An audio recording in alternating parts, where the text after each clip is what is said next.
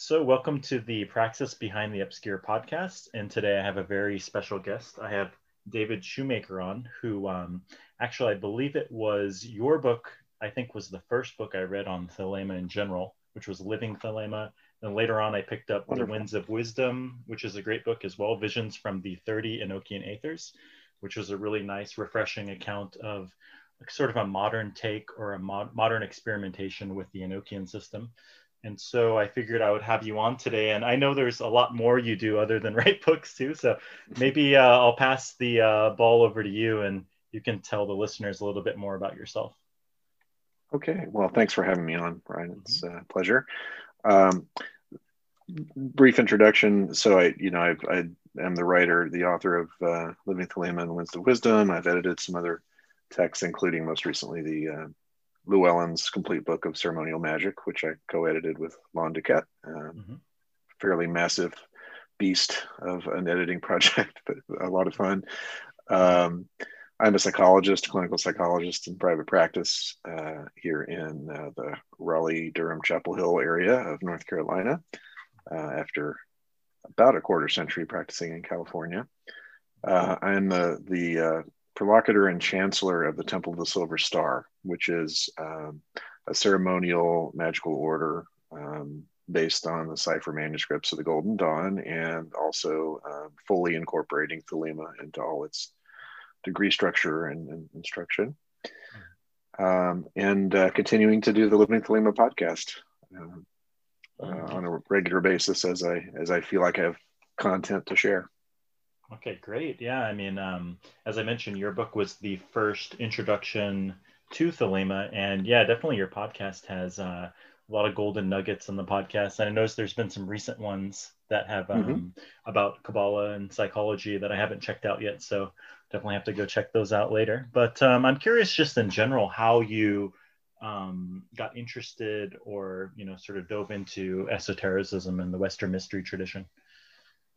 Sure. Yeah. I um, I, I emerged uh, from college sort of a uh, devout atheist and uh, got into to graduate school. Uh, very interested in Jung though, and uh, I always say Jung was my gateway drug, but I, I got really interested in, in Jung's work, and this um, made me realize that I was actually seeking a spiritual path. I just hadn't termed it that or felt it that way consciously. Um, because as I was exploring Jung, it was just the sort of the mystery of it was calling to me the the the, the symbols and the uh, the work with the unconscious and doing an intentional uh, living an intentional path of dialogue with with those um, hidden aspects of self was really uh, was really speaking to me. So uh, I somehow found Israel Regardie's book, The Middle Pillar.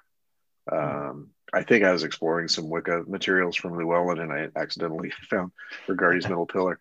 Uh, and of course, in there, he talks about Kabbalistic psychology. He talks about the Golden Dawn. He talks about the overlap of um, Kabbalistic psychology and Jungian studies. And importantly, he uh, uh, talks about Crowley's work. And so that was the gateway to find Crowley. And who I knew of by reputation, but you know, mm-hmm. there's a lot of crap out there. So uh, I really had no idea until I started reading Crowley in the original that uh, that he was as, as brilliant uh, as as he was, and uh, of course that was that was that sealed the deal uh, in terms of what my life's work was going to be about. I remember a discrete moment mm-hmm. standing mm-hmm. holding the middle pillar and reading about all this stuff and thinking this is what I am going to do the rest of my life and and uh, sure enough, the sort of bridging of psychology and magic and um, and instruction in in in the same is uh, what I've been doing. Hmm, okay, um, I'm I'm curious too. So you picked up Regardie's book, and um, you know it, it immediately caught your interest, and you probably started doing practices on your own. I would imagine. Did you sort of experiment a little bit with the uh, um, the rituals you came across, like the middle pillar mm-hmm. and other things mm-hmm. like that. And then from there, did you you joined an order, or you decided to sort of research if there's any sort of groups that you could get into contact with? I I had about six months ish of uh, solitary practice of mm-hmm. you know the basics, uh, pentagram ritual and uh, middle pillar and such. And but uh, late 1993, I simultaneously um, uh, was initiated into OTO and mm-hmm. also uh, initiated into the tradition that has, for me, morphed into Temple of the Silver Star, mm-hmm. and also started the AA student phase. So it uh, uh, was a big year, and uh, but I no, I, I, dove in pretty quickly right right right at the beginning once I knew I wanted to do it because um, I, I, the structure of uh, magical orders appealed to me. Mm-hmm. Okay, cool. Um, I'm curious. You know, I mean, you've been in this um, in this working in this area for quite a long time. How has your how would you describe how your practice? How has it developed over time? And currently, do you have like a daily regimen or things maybe like regular practices that you do? Might not sure. be daily, but just on a you know yeah. maybe a regular basis. Yeah, I, I mean, largely in, in, the, the time between 93 and um, 2004 ish, um, I would say my daily practice was evolving more or less in line with my initiatory work. Mm-hmm. So, depending on the the degree or grade I was at in, in one order or another, I was I was um, you know doing the corresponding work. So that that had a major influence on how my day to day work was going then um, after my KNC experience and uh, uh, the resulting work that grew out of that with the aethers and such, a, a, lot of it since then has been much more kind of following my nose about where I'm, I'm being guided in terms of the uh, the daily work I need to be doing. So daily regimen of the basic hygienic rituals has never gone away. Uh, pentagram, hexagram rituals, some version of the middle pillar, um, meditation of you know extended dharana, um, which is I suppose I increasingly incorporated more of a Buddhist uh, approach to my meditation than than uh, I did before. Mm-hmm. Um, but then uh, occasional practices when I want to do a targeted magical working of some kind, it's very likely to be uh, using the Kabbalistic hierarchies or mm-hmm. Enochian uh, tablets, or for you know, as with Winds of Wisdom, for the the sort of uh, inward journey, um, the the thirty aethers. Mm-hmm. Okay, yeah, the, um, your book, The Winds of Winds of Wisdom, was really really good, and um, I got into Enochian probably maybe a year and a half or two years ago, I took a mm-hmm. um, Zoom course with Lon Milo DuQuette. I'm over here all mm-hmm. the way in Korea, so I don't have much, you know, physical contact or sure. the ability to attend physical classes or anything like that. But um, that sort of got me into it, and um, I was sort of looking around for like modern accounts of, you know, scrying through the aethers, and there wasn't much out there. But I did come across your book, which was great, and I noticed that you take a very um, I would say, very slow and gradual and perhaps healthy approach to scrying the aethers, right? And mm. so um, I'm curious, like, how, if there are people who are interested in getting into Enochian, how would you, or what kind of advice would you give them? And uh, maybe you can share a little bit about your own personal approach that you took. Sure. Yeah.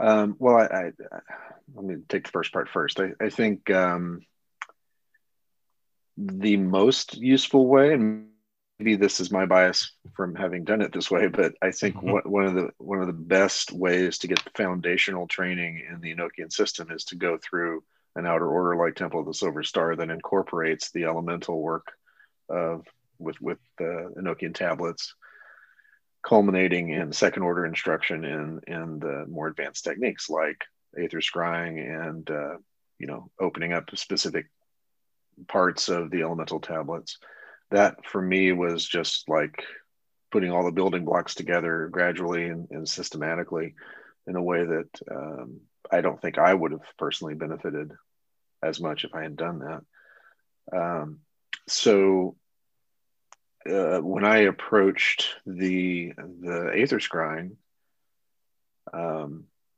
this was as uh, very very consciously as a path of inward initiation that i didn't exactly know where it was going to lead. Of course how could we know? But uh, um, i knew i wanted to do it sequentially. I wanted to sort of replicate um, that aspect of crowley's approach to the aethers as in vision in the voice.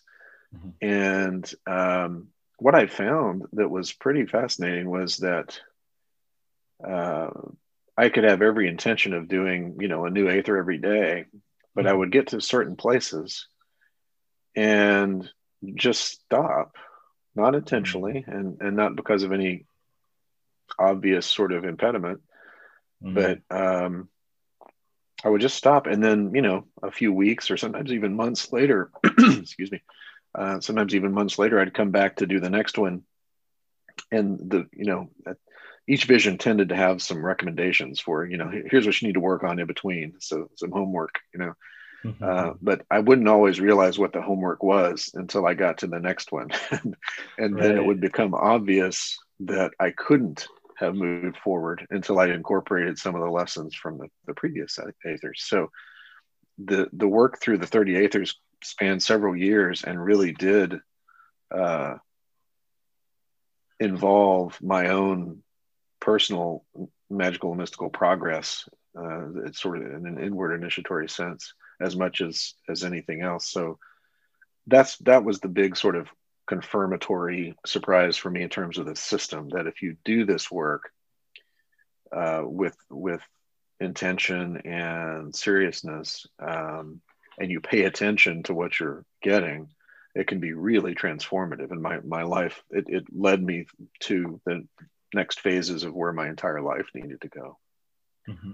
that's interesting it's very much so been my experience as well with uh, scrying the aethers initially i think the Great. first few i went through pretty quickly and then pretty much every other aether after it's been a month two months even three months um, in mm-hmm. between each one and it's not like it's not like I'm putting it off or it's some sort of intentional, um, like I'm going to scry the 22nd aether in nine months or anything like that. It's not some scheduled thing, but it just feels natural. Right.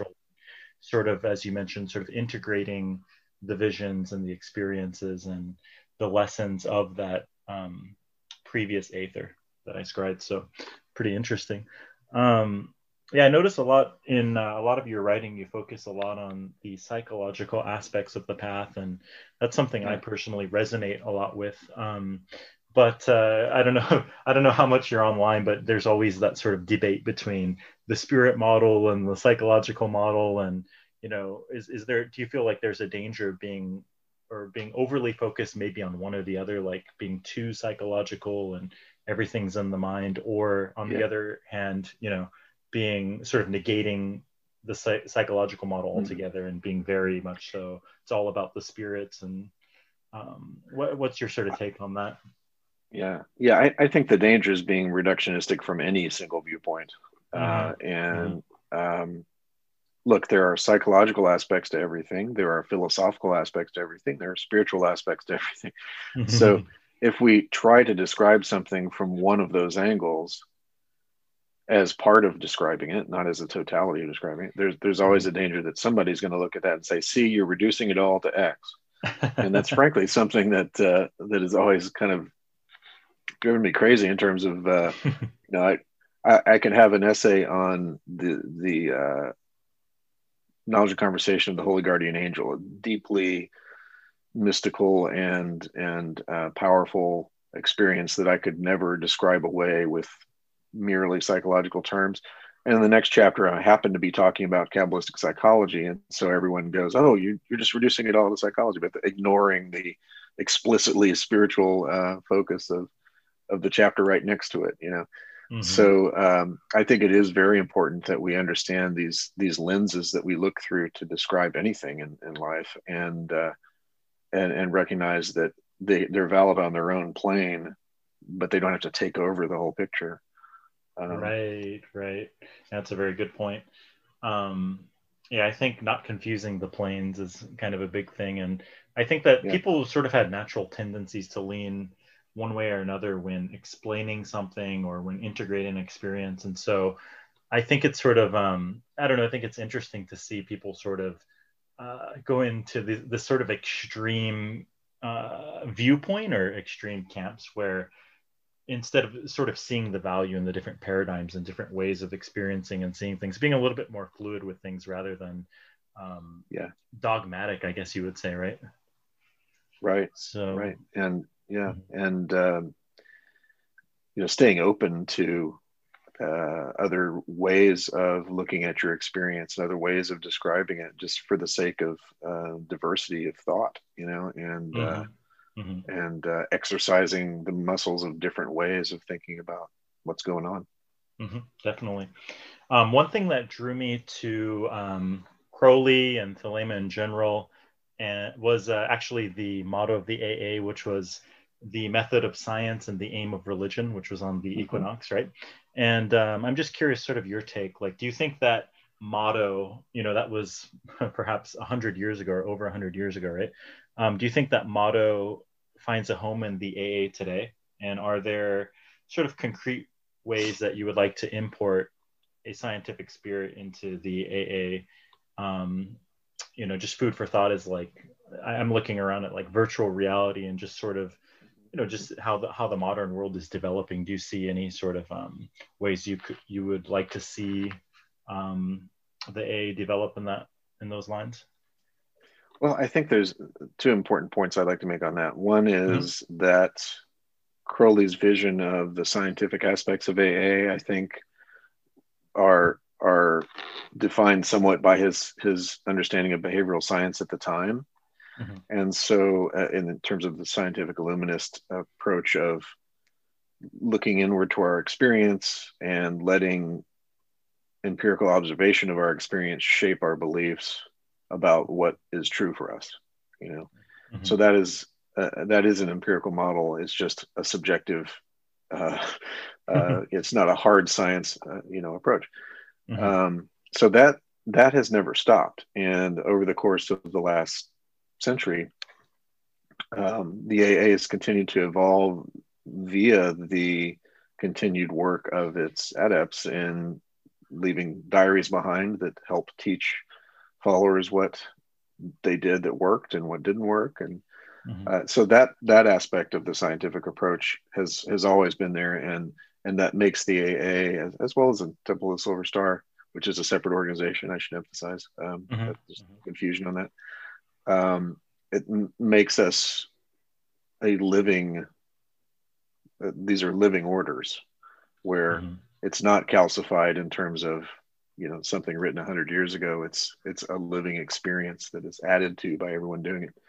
Now to the second part of your question um, i think there's a lot of interesting technology out there um, that I hope increasingly we can see, um, f- you know, finding ways to integrate into magical practice. I'll give you one example that I've encountered personally and used is the the Muse headset mm-hmm, that mm-hmm. Um, tracks, you know, I, I, think a sort of average, averaged out uh, set of, of brain activity, uh, brain signals, and mm-hmm. um, I was skeptical about, you know, what is this measuring? Is it going to be sensitive to anything resembling my inner experience? Um, but what I found was, uh, and for people who don't know, it's just a simple headband that is Bluetooth connected to your phone, and it will detect the overall activity of the brain and uh, record that.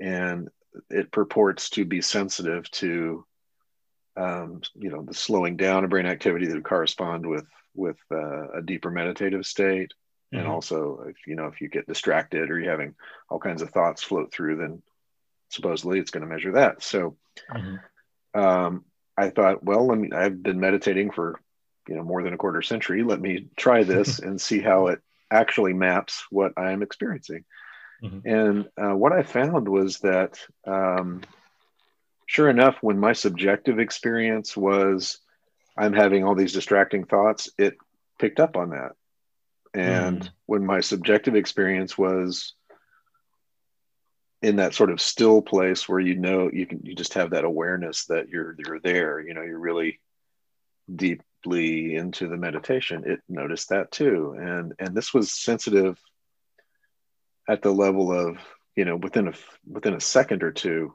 oh, of wow. my inner state changing it would change in terms of what it was reading so because there's audio feedback you can tell what it's hmm. what it's uh, picking up. Anyway, I don't want to be too long winded about this, but it's just an example of a tool that is out there that that I um, I could see being pretty useful for a beginning meditator to even start to to be able to be sensitive to how much brain activity was going on.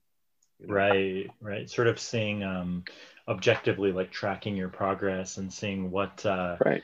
uh, mm-hmm. brainwave states you go through and logging it and things along those lines. Definitely. Yeah, and the the app on the phone actually will, uh, um, you know, track what percentage of the session you were in, uh, you know, mm-hmm. a deep state of of meditation. So mm-hmm. you've got a, a pretty objective measure there of what we previously would have had to measure subjectively in terms of breaks of meditation, mm-hmm. which you can read about in Crowley's writing, you know, noticing when our thought went to what's for lunch instead of the red triangle I'm supposed to be focusing on. Um, right. So you'd have to count those breaks in your head, but this sort of gives you a, a graphic and numerical measure of that. Oh, that's really awesome. Um, a previous guest of mine, he's a visionary artist and he's mm-hmm. recently been messing around with VR and he posted a video on his YouTube channel um, doing the uh, LBRP. And I thought that was really cool because, you know, the first time I read it about it in a book, I mean, it made sense to a degree and it, um, you can sort of imagine or guess what it would look like and you sort of i view it sort of as training your psychic muscles over time right your visualization sure. and i think that's very important to actually do that but i feel like if i had access to that video because it was so vivid and it was so concrete on what the steps are what it physically looks like what the um, you know the pentagrams how they're blazing and what what have you uh, do you see a place for that in the future? Like these you know using these uh, sorts of technologies um, to even even for teaching purposes as well? Not not only for perhaps like you mentioned tracking progress or um, for personal reflection but do you do you see any value um, with these kind of technologies for teaching sure i think um, i think there's several ways this can be useful i mean for one thing inspires us is useful mm-hmm. so yeah if having a depiction of these visions is inspiring, then great. You know, mm-hmm. that's all it has to do. Mm-hmm. Um, but um, you know, as long as as long as someone's visions or artistic representation of them or whatever is not presented as this is what you should experience, mm-hmm. but more like here's what I experienced and let it be suggestive for you. You know, I think that's that's where I would maybe draw the line of caution there. Um, mm-hmm. I mean, we we give ritual instruction all the time, saying now draw this pentagram and visualize it in this color and so on. Mm-hmm. But we're not um, we're trying not to overly define beyond that what a person's experience would be. So I, I don't know if I'm exactly addressing your question, but I, I think that's that's what comes to mind. Yeah, it makes sense. I, I also see like a danger being that sort of relying on technology. I think technology can be used as a tool, as we were kind of talking about here, but I can mm-hmm. see how it can be. I mean, it's it could sort of rob you of your own perhaps experience or um, visualization abilities yeah. when you rely on it too much, right? And so I think the real the challenge maybe of the future is using these things as tools rather than mm-hmm. becoming, you know, especially in this area as well. I mean, look how technology's done so many good things, but you walk around and people are it's the phone is using them rather than them using the phone, right? So, yeah. Yeah. Yeah. And if I if I train myself to visualize via some sort of VR app, mm-hmm. I'm not dissing anybody's work here, but it, you know, I know mm-hmm. if I had done that, mm-hmm. then my powers of visualization would have been substantially guided by someone else's vision of what was supposed to be seen. Mm. And okay. Mm-hmm. So I think it is it is harder to build our own unique muscles of inner perception if we are not uh, doing this the slogging work of uh, training that from scratch at least at, at some of the time you know oh definitely definitely um, as far as the aa and the temple of the silver star one thing that mm-hmm. um, i really like about what you guys are doing recently you guys are putting out these uh, YouTube video courses, which I'm really yeah. enjoying. And uh, as I mentioned, I'm over in South Korea, and I can't really attend anything physically since most of you know the events or what have you would be in the states mm-hmm. and so i've been going through um, the new astrological magic course and mm-hmm. other previous courses on um, you know the kabbalah and paths and what have you and so do you think that um, do you think the future of teaching, like previously the A, the, uh, the Equinox and all of these writings and great books coming out, do you, do you see the future evolving with the AA or perhaps the Temple of the Silver Star into more of a, like a digital format or um, how, do, how do you see that, that evolving with like video courses and YouTube yeah. and, um, yeah. you know, the tools at our disposal? What do you, what do you think about that? Well, right around 2013 or so, um, Temple of the Silver Star started incorporating video training in its um, academic track teaching. So the not the initiatory experience, but just the sort of teacher student, you know, work um, that would otherwise have been done one on one in a room somewhere, mm-hmm. or possibly in a group classroom with a few other students. So um, we started incorporating video back then. Um, we, we the YouTube channel is more recent. Obviously, I've been doing instructional work with Living Thelema since 2010, so that's been going on. Mm-hmm. But what I think the pandemic has actually uh, pushed us into, um, mm-hmm. Unwittingly but happily at this point, is is seeing how much uh, material we can have sort of constantly available to people for for this sort of distance training. Um, but really, we're still we're still simulating the one-to-one instruction or classroom experience. Um, mm-hmm. One thing we'll never do is, you know, okay, watch this video for your initiation. You know, um, all, right. our initiatory work in, in Temple of Silver Star and certainly in AA is is all in person, and um, mm-hmm. on my watch always will be, um, mm-hmm. because there's just no replacement for that that that I see in the foreseeable future.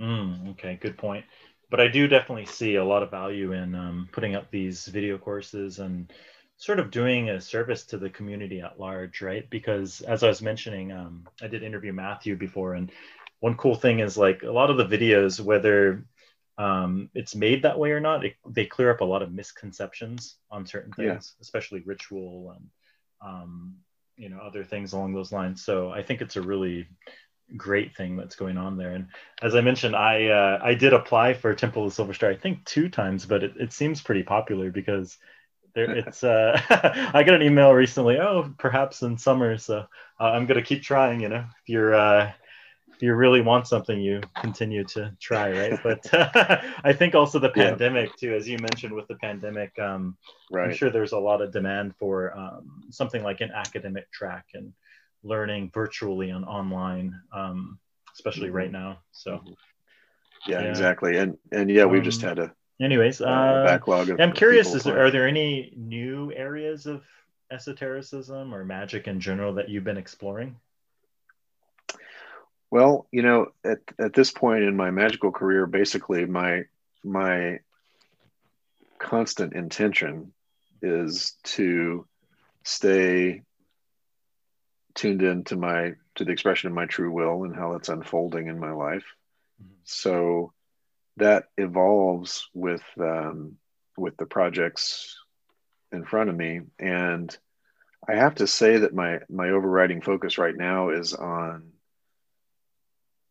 doing my best to enrich and expand and strengthen the systems of initiation that I'm responsible for. Mm-hmm. Um, and so much of my my interest lies in how to do that and how to how to get constantly better at administering these systems. And sometimes that's taking mystical or magical insights from say the aether scryings and integrating those into the temple of the silver star as, as has happened. Mm-hmm. um, a lot of that enochian work that has found its place as as parts of the initiatory experience. Um, and some of it is trying to get better at training people. Some of it is um, the sort of the great work of um, uh, the the really mundane aspects of administration, but that that that actually shore up the structure that allows these organizations to exist. And so, mm-hmm. um, it would it's stuff that might not look uh, magical um, in a conventional sense, but that's you know my my sense of what I'm here to do. Uh, and of course writing projects and such. So it's it's it's really for me at this phase a lot about the the way that magic has gotten me to a place where I can um, be myself doing these things as effectively as possible. Okay, great.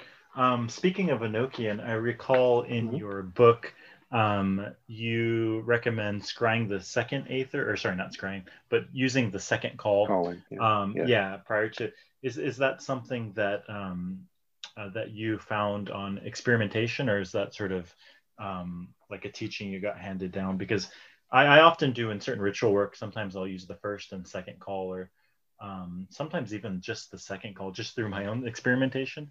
And mm-hmm. I found it to be quite an amplifier in pretty much anything that um, I yeah. do after after that. So I'm just curious on how you came upon that, or was it something that was sort of um, like passed down, or yeah.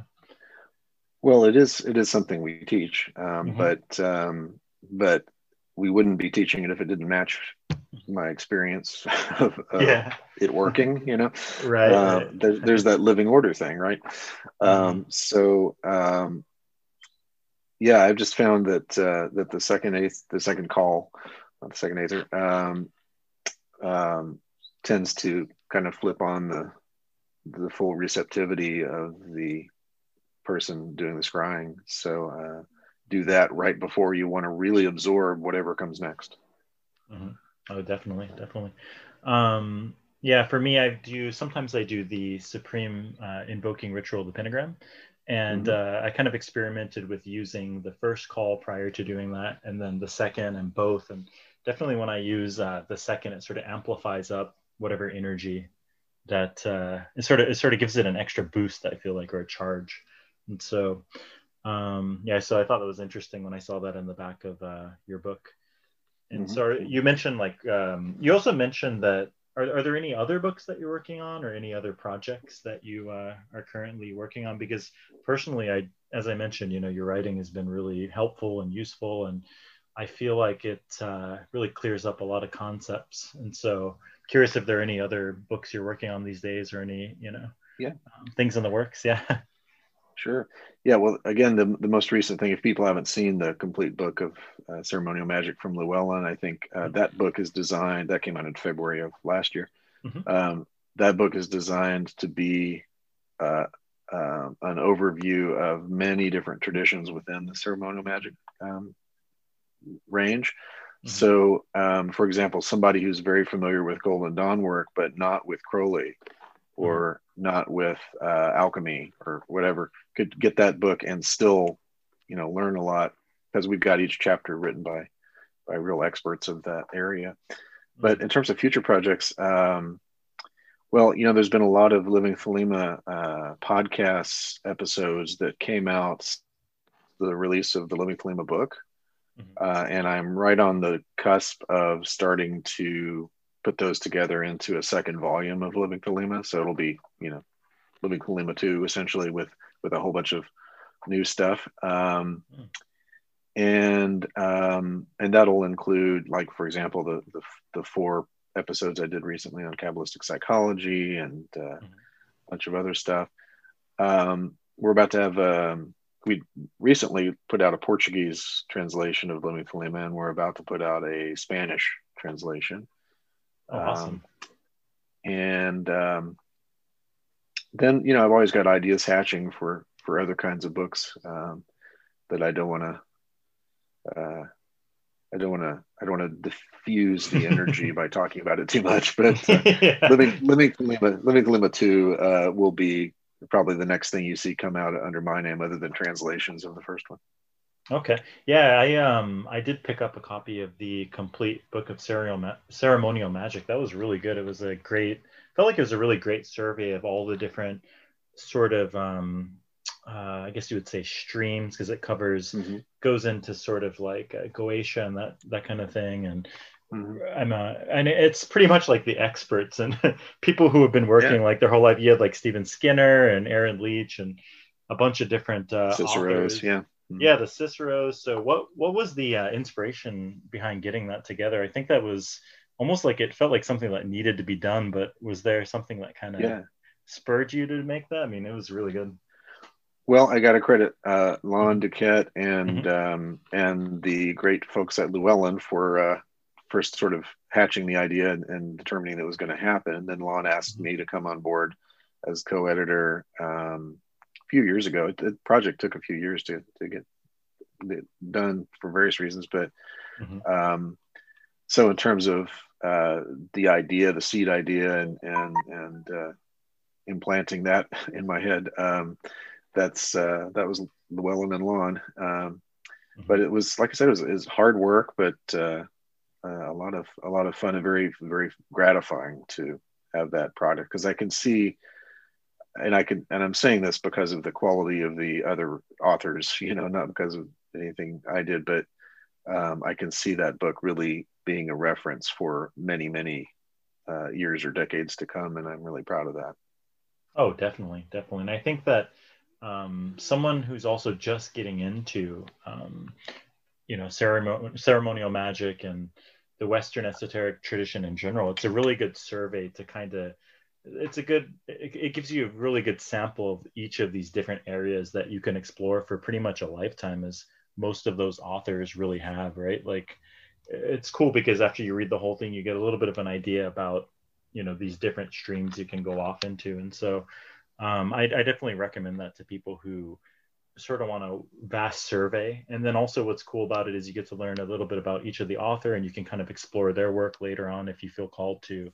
Um, one of the, one of the traditions like the Golden Dawn or Enochian or um, like Goetia, other other things that are in the book. So definitely a really really good one to check out. Um, okay, how yeah definitely. How can people um, you know uh, reach out to you, or what what sort of resources of yours would you like to um, tell the listeners about? Okay, great.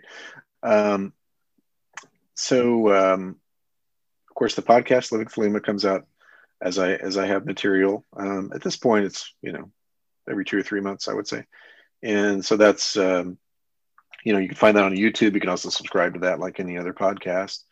Um, there's the, a dedicated YouTube channel for Living Thelema. Mm-hmm. Um, then um, for my work in the Temple of the Silver Star, the website there is totss.org. Mm-hmm. Um, and so if you're interested in uh, in initiatory or um, more solitary, self-paced, learn at home kind of approaches, um, that's that's a great place to get the foundational training that can really uh, set you up for for a lot of uh, success later. Um, those interested in AA can go to onestarinsight.org mm-hmm. and um, get information there. And I forgot to mention with regard to Living Thelema that there's uh, that my website has all the podcast episodes archived and ready for streaming or download, along with uh, certain episodes that have other resources, reading materials or instructional videos, and that's livingthelema.com. Mm-hmm. Okay. So uh, the um, okay, great. And the uh, just out of curiosity, the initiatory order. Um, so the difference between the academic track and the initiatory order is, I would imagine, in the initiatory order, you'd work through a lot of the material of the academic track, but you guys, it's also sort of like a GD style, like group initiations right. and rituals. Is it is it it's pretty much I think you mentioned it's based on the Golden Dawn, or is it? Um, mm-hmm. are, are there like major differences, as you mentioned, sort of adapted to a thelemic approach? Yeah, yeah. Um, so it's based on the you know it's a tree of life based degree structure like the original Hermetic Order of the Golden Dawn, um, but everything in the order is aimed at uh, putting aspirants in touch with their true will and helping them live that out. So uh, uh, you know, it's really reconfigured for the Thelemic era. Um, and um, another thing that's really important to understand about Temple of the Silver Star is that this is not a reconstructed Golden Dawn type order. At no point, uh, it, we, we are lineal successors in an unbroken line from the original Golden Dawn. At no point did, did the the line sort of peter out and then 20 years later somebody picked up Regardie's book and said hey let's start a golden dawn order mm-hmm. this has been a living tradition of initiates meeting regularly and uh, continuity of administrative structure and institutional memory uh, going back 120 years or more now. Mm-hmm. And so when you pair that with the last century of insights from depth psychology, with modern science, with the influx of the thelemic current and and uh, and all that that brings, um, it's a really, I, I, think it's a it's a lovely um, initiatory journey for people. So if you're looking for foundational training and an initiatory context, um, I would really recommend the the initiatory track of Temple of the Silver Star. But uh, yeah, those who who are looking for studying at home with an, one assigned instructor and maybe doing some online classes and such, but not the initiatory part, um, would probably benefit from the academic track. Okay, cool. Yeah, it's too bad. I think uh, I think I mentioned to this this to you on Facebook, but uh, I'm actually from Sacramento, and I know, I know a lot of your. Yeah. Um, you guys are kind of sort of based out of there. Is that right? Like the majority of your. Um, um, is that sort of the headquarters of the Temple of the Silver Star, or is it, it just one of the main campuses? It had been the headquarters from for a long time until I moved to North Carolina last year. But uh, uh, yeah, Sacramento was our was our home base from 2008 to to 2020.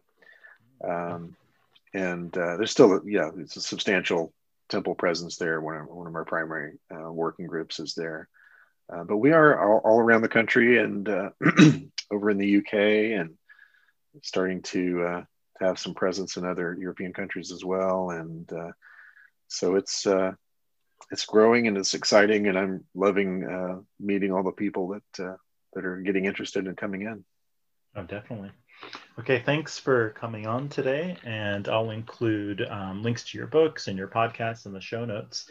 And uh, really appreciate, uh, you know, spending the time to join this little podcast here. So until next time. Well, thanks for having me. Yeah, it mm-hmm. was a lot of fun.